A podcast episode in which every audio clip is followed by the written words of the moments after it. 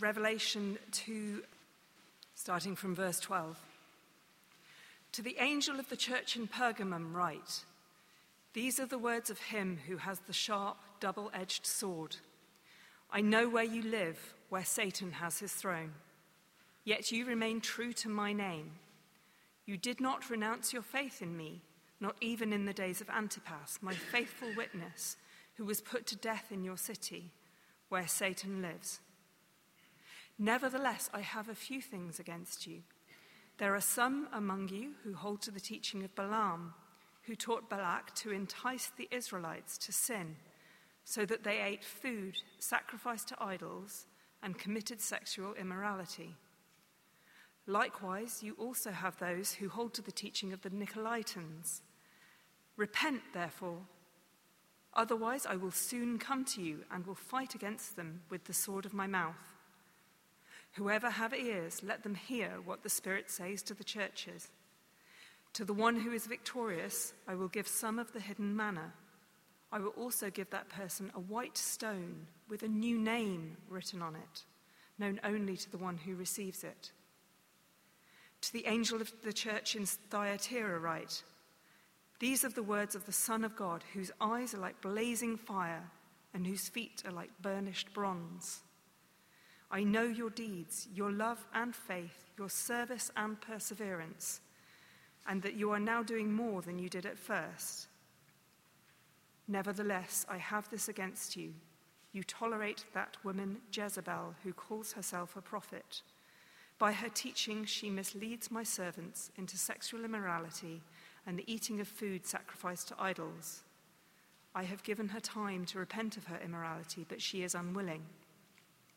So I will cast her on a bed of suffering, and I will make those who commit adultery with her suffer intensely, unless they repent of her ways. I will strike her children dead. Then all the churches will know that I am he who searches hearts and minds, and I will repay each of you according to your deeds.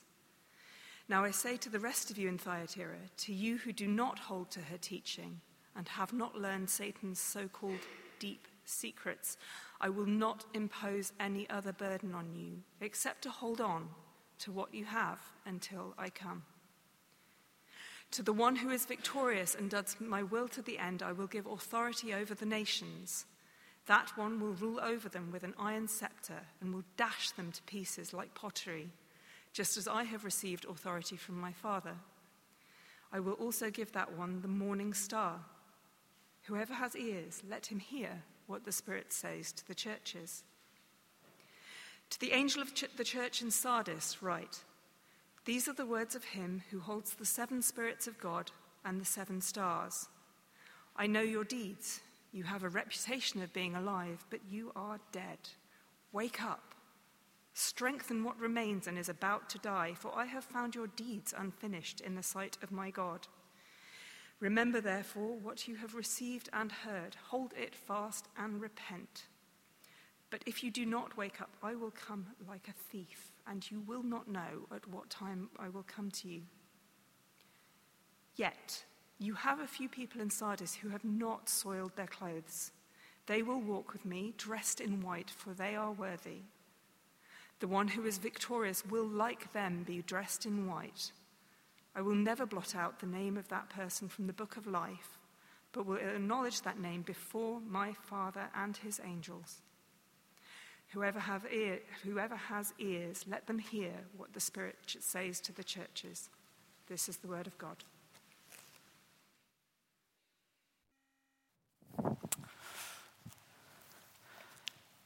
Evening, everybody. My name's Phil. I'm the assistant minister here. It's lovely to, to see you. I do hope to get the chance to meet you afterwards. You've got an outline on your sheets if you want to take notes, and do keep the passage open. I think uh, we're at, what is it, the third week we've been looking at the, uh, these letters in Revelation. I suspect if uh, you'd been receiving these letters through the mail, by the, by the third week you wouldn't be too excited to go down and find what's on the doormats. They're fairly punchy, aren't they?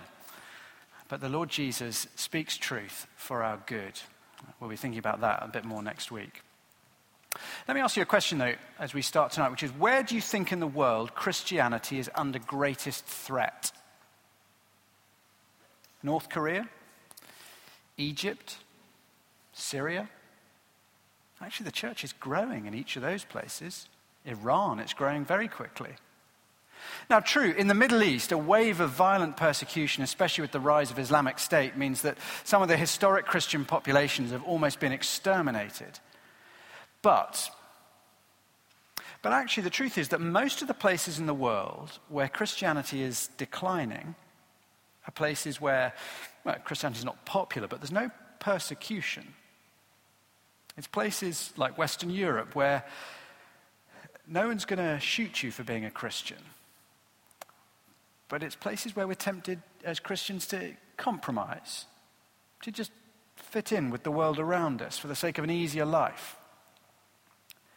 And the truth is that history shows us, and Jesus warns us in these letters before us tonight, that gentle compromise can be more dangerous to our faith than brutal persecution. Think about it. When, when do you compromise? When do you compromise your faith? When do you compromise with the values of the culture? When, what situations lead you to compromise values that you hold yourself? Now, usually it's not the big, will you renounce your faith? Will you admit that Jesus doesn't exist? Actually, actually most of us, we're unlikely to, to fold at that particular moment. It's much more likely it's the, it's the gradual loss of distinctiveness with the little decisions. See, we tend to compromise because where we feel that at this particular point, the thing I'm being asked to do, or the thing I would kind of like to do, it's just not that big a deal. And so it feels like I'm not selling out. I can fit in, I can, I can do what I want without really selling out. And so I compromise. We don't want to stand out. We don't want life to be difficult. We don't want to be marginalized or excluded. And so, if we feel that we can fit in with our friends, if we feel that we can fit in with the culture of our workplace without totally selling out on our faith, well, it's very tempting just to flex on a few points, just to go quiet on a few issues, things that don't feel like they're massively important. No one's, no one's asking me to deny that I'm a Christian. And so we keep quiet, we agree, we assimilate because we've convinced ourselves it's not too important. But Jesus is going to warn us tonight that he actually has a very different perspective. He's going to warn us tonight that we don't get to choose which of his commands matter and which of his commands, well, you can take it or leave it. That we're to obey him in everything, in all that he says, if we're his people. Now, as I've prayed about this letter this week, um, in particular the, the letter to Pergamum, which is where we're going to spend our time tonight, I've been convinced that this really is a very important issue for us.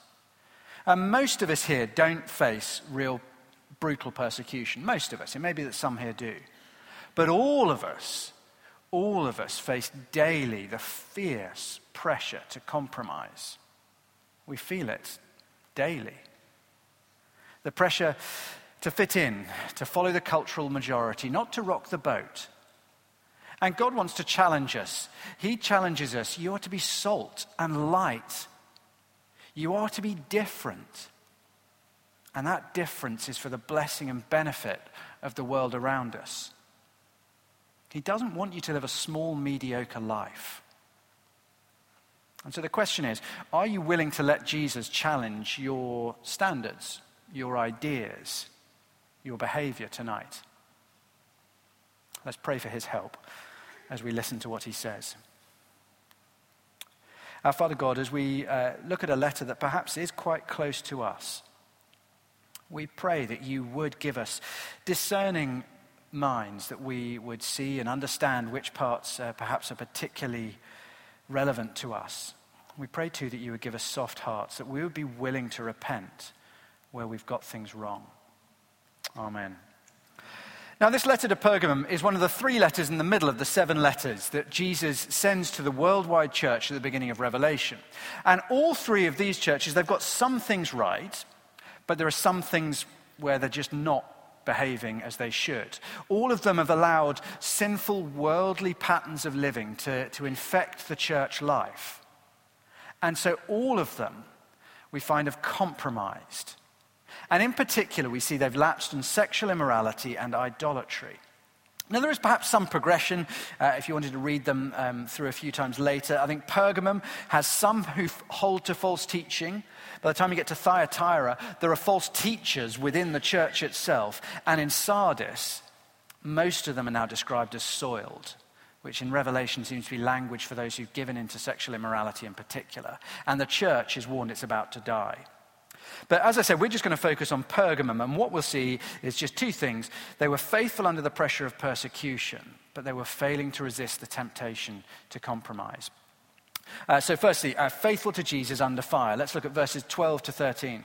To the angel of the church in Pergamum, write These are the words of him who has the sharp, double edged sword.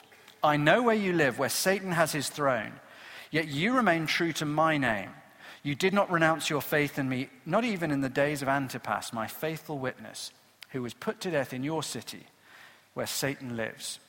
I've got a sharp sword and I know where you live. It's, it's, okay, it's quite an intimidating start to the letter. Uh, but uh, it's also a little bit awkward today, of all days. I don't really want to come to church and hear about a religious leader with a sword. But this is a very different kind of sword. Jesus is always in the beginning of these letters picking up part of the vision in chapter 1. So look back to 116 and we'll see what kind of sword it is. In his right hand, he doesn't hold a sword. In his right hand, he holds seven stars. He holds the churches. Coming out of his mouth was a sharp, double edged sword. His sword is the word of God, not a physical sword to cut people, but his words of power and judgment. The Lord judges and rules by the sword of his Spirit, the Word of God. But it is an intimidating opening. There's no denying that. There is, the, if you like, the sound of distant thunder, a kind of ominous note when you hear the, oh, he's not telling them about, I am the one who holds the stars, who cares for the, sh- the church. I am the wise one, the good one. No, no, he warns them. I am the one whose word is a sharp sword the word that cuts through lies and brings judgment. Ominous. But actually, the next words are very encouraging. When he says, I know where you live, where Satan has his throne. It's actually very wonderful. He's saying, You may feel forgotten. You may feel hard pressed. You may feel that nobody knows, understands, or is able to stand with you in the troubles you face. But Jesus says, I know. I know where you live. I see when the door is shut to the world and the struggles you have in private. I hear what is said to you. I see what is done to you. All the circumstances of your life, all the struggles that you go through, all the difficulties and discouragements that no one else is aware of, and the Lord Jesus says to you, I see. I know where you live. They're wonderful words. And for the church at Pergamum, Jesus knows that where they live is where Satan has his throne. What an extraordinary way to describe a place. A few years ago, I was driving through um, rural Kenya, and we came to a town which proudly proclaimed this the Birmingham of Kenya. now, the Birmingham of Kenya, with apologies to those who hark from uh, Britain's second city, let's, let's not mess, um, it's not the most you know, it seems an odd boast. Uh, but compared with the nickname of Pergamum, Satan's throne, oh, that, that is unflattering. I think we can put that away now. I mean, w- what a nickname to give the place. Satan's throne, twinned with, I mean, it's a. Why? In part, I think it's explained by what comes next, uh, the second half of verse 13. You did not renounce your faith in me, not even in the days of Antipas, my faithful witness, who was put to death in your city where Satan lives. So, this is a place where Christians have already been martyred, killed, not because of, they were behaving badly, but just because they loved Jesus. They've been killed. That's Satan's handiwork. You can understand why he says this is a place that is Satan's throne. But there is another reason uh, why you might dub Pergamum Satan's throne, and that's because of the temples that dominated the city. In particular, there was a great temple to Asclepius, which is the Greek healing god, whose emblem was a huge serpent. And of course, Satan in the Bible is pictured again and again as the serpent. Perhaps even more importantly, in 29 BC, Pergamum petitioned the Roman Emperor Augustus and became the first city in the entire empire to have a temple dedicated to the worship of a living Roman emperor. And throughout Pergamum, they were proud of their worship of the Roman emperor. And actually, as you read through the New Testament, you see that it's this requirement that the subjects of the empire must worship the emperor that so often causes the friction that means the Christians butt up against the authorities and get in trouble. So, for instance, in Acts 17:7, uh, Paul's second missionary journey in around AD 49, already at that point, he's hauled before the authorities in Thessalonica, accused of defying Caesar's decrees by saying there's another king called Jesus. For the Christian, it is Jesus who must be our ultimate allegiance, our true king. And so, periodically, at different times in different places in history, from Rome in the first century to China in the 21st century, if you have a higher allegiance to Jesus, you'll get in trouble with the authorities. And yet, through it all, the church at Pergamum remained true to the name of Jesus, verse 13. It's a slightly odd phrase, to be true to the name of Jesus. In the New Testament world, that's just a natural way of saying uh, you're a Christian. To be a Christian is to bear the name of Jesus. Now, we're not a big sports shirt type church, there's one or two around tonight. Uh, but the times people wear their shirts tend to be when your team has won. So it may be St. Patrick's Day, but I do not spy very many green shirts after the absolute humiliation that the Irish team faced in Cardiff yesterday. It obviously pains me to say that from the front, uh, but it makes me feel better about England's poor second half at Twickenham. But not many people wear their team's shirt when they've just been humiliated. Even fewer people wear their team's shirt when it might get you more than just humiliation. So you don't see many Arsenal fans wearing red shirts wandering around Chelsea on a match day because you're likely to be given various pieces of advice. And uh, you may even get thumped. You know, you don't tend to wear the shirt if it's humiliating or it might be dangerous to you. And here is a church, though, that has continued to wear the shirt bearing the name of Jesus, even when it might cost them their lives in the days of Antipas. They walked through a city where Satan lives, where his throne was established, and they still proudly wore the shirt, Jesus.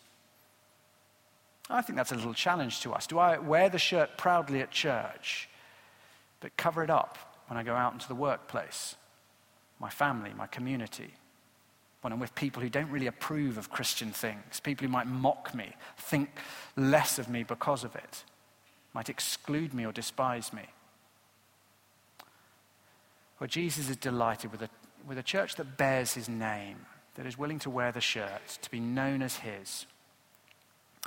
But while the church at Pergamum has battlefield courage, Satan has changed his strategy and they are failing through compromise.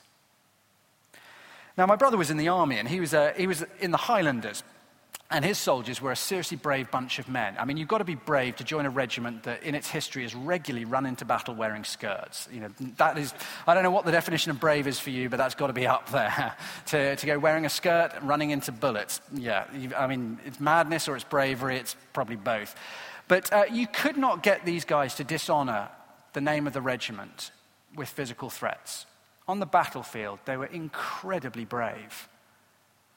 It doesn't matter what you threaten them with, they will be true to the honor of the regiment. No way you could intimidate, frighten, cower, threaten them into dishonoring the regiment.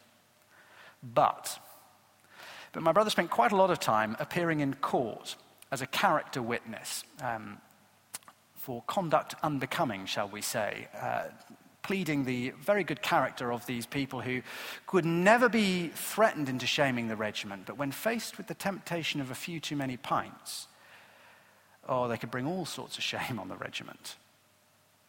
Very, very brave in conflict, but they just compromised all their standards when they came under temptation. Not too dissimilar, actually, from what's going on at Pergamum. Look at verse 14. Nevertheless, Jesus says, I have a few things against you. There are some among you who hold to the teaching of Balaam, who taught Balak to entice the Israelites to sin. So they ate food sacrificed to idols and committed sexual immorality. Now, I don't think he means literally they're following the teaching of Balaam. I'll explain why. I think he's saying, You've fallen for the strategy of Balaam. Now, Balaam was a pagan priest. 1500 years before this, when God had rescued his people, the Israelites, from slavery in Egypt, and they're being led through the desert, through the wilderness to the promised land, they have to pass through the territory of Moab. And the Moabite king, a wicked man named Balak, hires this pagan priest Balaam to curse the Israelites so he can destroy them. And Balaam is paid a lot of money to do this, and he stands up, and seven times he tries to curse the Israelite people, God's people. And every time he opens his mouth, the Holy Spirit speaks blessing through him. They try as a frontal strategy I want to destroy these people, curse them for me, and it fails completely. But the story doesn't end there. Because although in Numbers 22 to 24, Balaam's attack is defeated, in Numbers 31, Balaam goes to the king of Moab with a very different strategy. He says, Don't try and attack them, tempt them. And while the Israelites are in camp, he sends the, from the sounds of it, the shrine prostitutes, and they tempt the Israelite men to sexual immorality. Weak willed men fall for it and then start indulging in idol worship, worshipping false gods. And the plan just works brilliantly. So when Jesus says there are some who hold to the teaching of Balaam, he's saying, look, there are lots in your church who, if a mob came and said, we want to, we want to destroy your church, where are all the Christians? They wouldn't be afraid to stand up and say, I'm a Christian, take me. But when Satan's employed temptation and offered compromise, they failed completely. Now, there's another group then identified in verse 15. Likewise, you also have some who you have those who hold to the teaching of the Nicolaitans. We can't be sure who they were, but it seems to be most likely that they are, that's the, the name in, in John's day for those who are in Balaam's mess. So it seems to be a group of people who are saying, look, it's all right not to keep strictly to God's laws when it comes to sex. And it's okay to be involved in idol feasts, eating food sacrificed to idols. It's not a big deal. I think that's what's going on. So the Nicolaitans are the people at Pergamum who are basically following exactly what Balaam did 1500 years before. Now, one of the key things to work out here is why do they compromise on these issues? Verse 14, do you see what the issues are? Sexual immorality, sexual immorality and food sacrificed to idols. Now, I think that's key because it's the same issue again and again and again in the New Testament. Uh, look at Thyatira 2.20. Nevertheless, have, I have this against you. You tolerate that woman Jezebel who calls herself a prophet. By her teaching, she misleads my servants into sexual immorality and the eating of food sacrificed to idols. In writing to the non Jewish churches in Acts 15, the Great Council of Jerusalem says, Look, okay, a, you don't need to follow the Old Testament laws, but whatever happens, avoid sexual immorality and food sacrificed to idols. 1 Corinthians, Paul spends long chapters addressing sexual immorality, food sacrificed to idols. Again and again in the New Testament, when the letters are addressing churches that haven't got a Jewish background, but uh, people who've been converted out of a pagan culture, they have to address the issues of sexual immorality and food sacrificed to idols, idol worship. Why? Because those are just the things that are seen as okay in the culture of the day. They're part of everyday life. I mean, the Roman Empire was renowned for sexual immorality. In particular, if you're a powerful man, you're expected to have sex with whoever you want, whenever you want, whether they like it or not. It's just normal. And much religious worship involved shrine prostitutes. It was an enormously sexually immoral culture. As to idolatry, well, in a diverse empire, one of the key bonds that unified the, the Roman Empire was that you could worship any god you like, but so long as you also worshipped the emperor. And historians tell us that at this time, if you wanted to do business, you had to be part of a trade guild, you know, professional body, our equivalent to the Law Society or the General Teaching Council or the Association of Bearded Baristas or whatever, you know, your, your professional body is. To be part of that professional body involves worship of the emperor, offering sacrifices to the emperor. That's what happened at the regular meetings of the trade groups. So idol worship was just just kind of part of doing business. It was just normal, it was the air they breathed. So you can see why the Christians at Pergamum might compromise on these two issues. It just, it's not that big a deal, really. I mean, yep, I know we, we shouldn't, there's stuff in the Bible saying no, but it's not like it's not like being racist or judgmental or something like that. I mean, it's not serious like murder. They compromise on these things because these are the things that in the Roman Empire are just normal. And because everybody views them as normal, even though the Bible clearly says no, it's just, they just find it easy to think, well, it can't be that important. I mean, nobody else thinks it is. Is it that serious to flex at this point? Do we really have to be all awkward and, and narrow here? Can't we just learn something from our culture?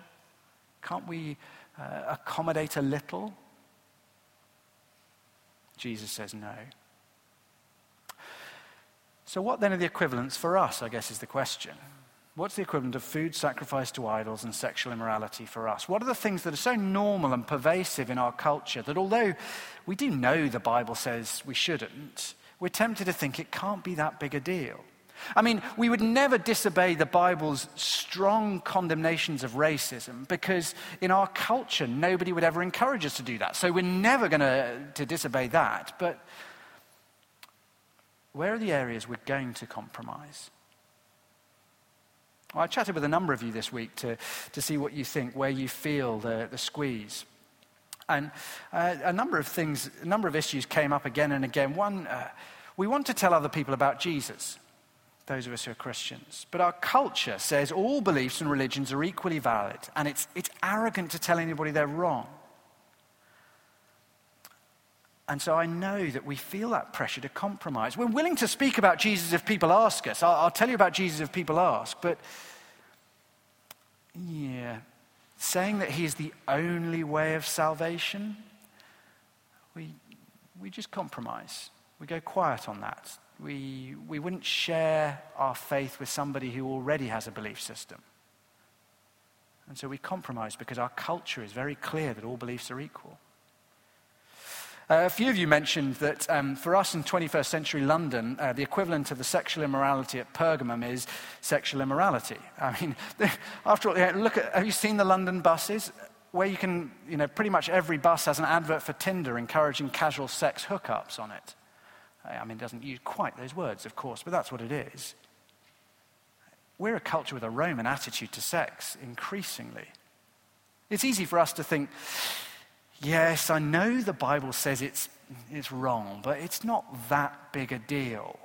You know, you don't want to be all Pharisaical about it. It's not like theft or racism or murder or being judgmental. And so we compromise, sharing a room or a bed when we're dating, going away on holiday, just the two of us. We go further than we know we should sexually. We don't honor the person we claim we love, and we don't honor God's commands for holiness and purity. But just, it doesn't feel that serious an issue to flex a little on, because look at our culture. We want to be popular. We want to be liked, followed. It's a high value in our culture to be liked and affirmed. And many of us are keen to be Christian. But what do we do when it costs us socially? When we hit a point where our views on sexuality or euthanasia or abortion are deemed culturally repulsive, we know that if we admit to following what the Bible says, if we speak up, we'll be seen as bigots or judgmental. And so we're tempted to compromise and go quiet. We live in a culture where career is a very high value. We want to get ahead. And, and so we're tempted to convince ourselves God's, I know He says some stuff about work, but it's, it's not that important to Him. You know, it's as if we get to the, the office door and say, Jesus, it was lovely to see you. I'll see you again at 6 p.m. Do have a nice day. Just bye. And we go into the door, and he's not really that interested in what goes on in the office. And so we're tempted to compromise with the culture in the office, with the way people are treated, with turning an eye, blind eye to dodgy figures or whatever it is. The temptation to sell out or compromise is a very real temptation for us because in our culture we don't face mass persecution. And so we can fit in. And we try to. Well, verse 16 warns us that while we may think it's a small thing, Jesus does not. Repent, therefore, commands the risen Christ. Otherwise, I will come to you and will fight against them, the sword of my mouth. Now, note he distinguishes the whole church is to repent for the ungodliness. So there's a sense in which we're all responsible. Don't think that your behavior has no impact on those around you. God views us as a church family. He warns the whole church about the behavior of some for tolerating it. But he does distinguish. He says, uh, Repent you, but I will come against them. And he will fight against them with the sword of his mouth which is a very, very interesting phrase because of what happened to Balaam. As Balaam goes to curse the Israelites, he's met by an angel of God who he sees barring his way, bearing a drawn sword. And then in Numbers 31:8, we read, Balaam was killed with the sword. Throughout the Bible, the sword is the emblem of justice. It is, if you look at the, the statue above the Old Bailey of justice, a sword in one hand and the scales of justice in the other. And so when it says he will come against them with the sword of his mouth, it means he will execute judgment. In other words, God will come.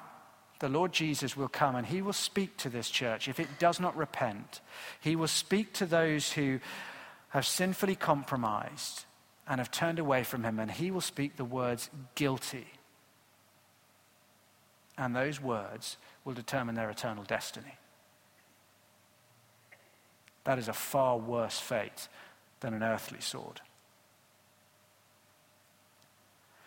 So, what is the remedy? Always there's a remedy for the struggles we face in these letters. Stand fast and look ahead. Look at what Jesus reveals about himself at the beginning and what he promises at the end. Uh, the first thing in verse 12. To the angel of the church in Pergamum, write, These are the words of him who has the sharp double edged sword. In other words, it's not our culture that cuts God's word into shape according to the mores, the accepted values of our culture. No, it's God's word that cuts through the values of our culture, revealing truth. We need to remember that Jesus' words are authoritative. We don't get to cut and choose what we like and don't like in His word. His word cuts through our values and our lives. Every word of Jesus, every word of the Bible is to be obeyed. Now look at what's uh, promised in verse 17. Whoever has ears, let them hear what the Spirit says to the churches. To the one who is victorious, I will give some of the hidden manna. I will also give that person a white stone with a new name written on it, known only to the one who receives it.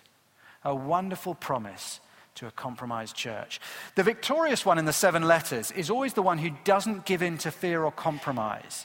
It's the one who follows the, the lamb who's been slain, the one who suffers and struggles, but clings faithfully on and shares in the resurrection glory of the one who suffered and now is risen. And the one who stands fast is promised a white stone and a new name. A white stone and a new name. Now, the new name, I think, picks up on the promises that Isaiah makes. You can follow it up if you want later in Isaiah 62 2 and 65 15. And the newness is about the fulfillment of prophecy.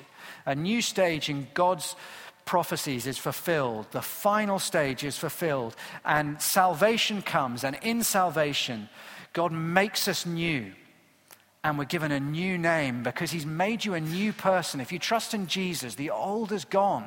God has made you new. You have a new identity. Now, the white stone is less certain. Um, there are a couple of different options. Um, historians of the time tell us that sometimes a white stone was used in court to indicate innocence. So it might be uh, you're given uh, a white stone that affirms that you are righteous, that you are pure. How wonderful to have something solid with that uh, tied to it.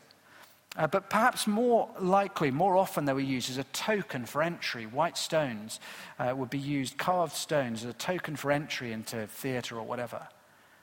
And so here is the promise of God that your name will change from sinner to son or daughter of God.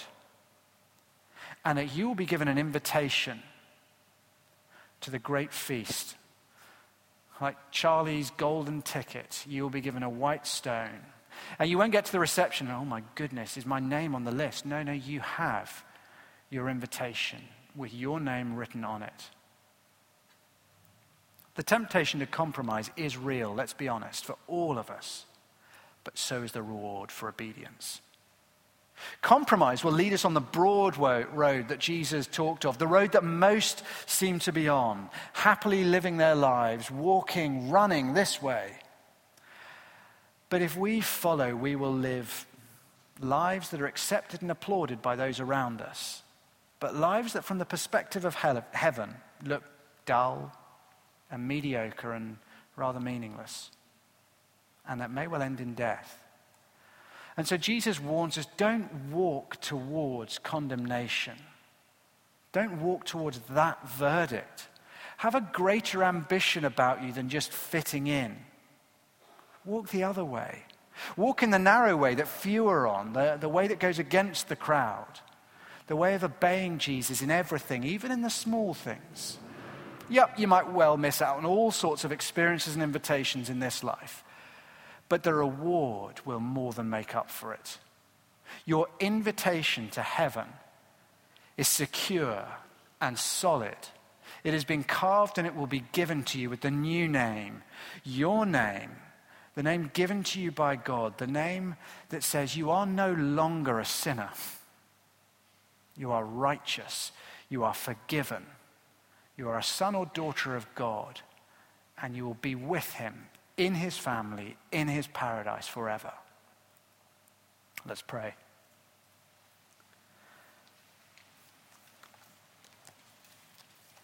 Our Father God, the truth is that all of us face this temptation to compromise. We, we want to fit in.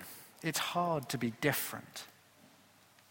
Forgive us, Father, for the times when we have convinced ourselves that some things that you command or that you prohibit just aren't that important. Help us to obey the Lord Jesus, whatever the cost. Help us to remember that His word is the sword. And help us most of all to look forward to that wonderful promise the new name, the white stone, and the eternal party that we have access to through it. Father God, we pray that our lives would not be compromised little lives that look no different from the world. But we pray that we would be those who make a difference, who are salt and who are light, and who, from the perspective of heaven, are living gloriously. Amen.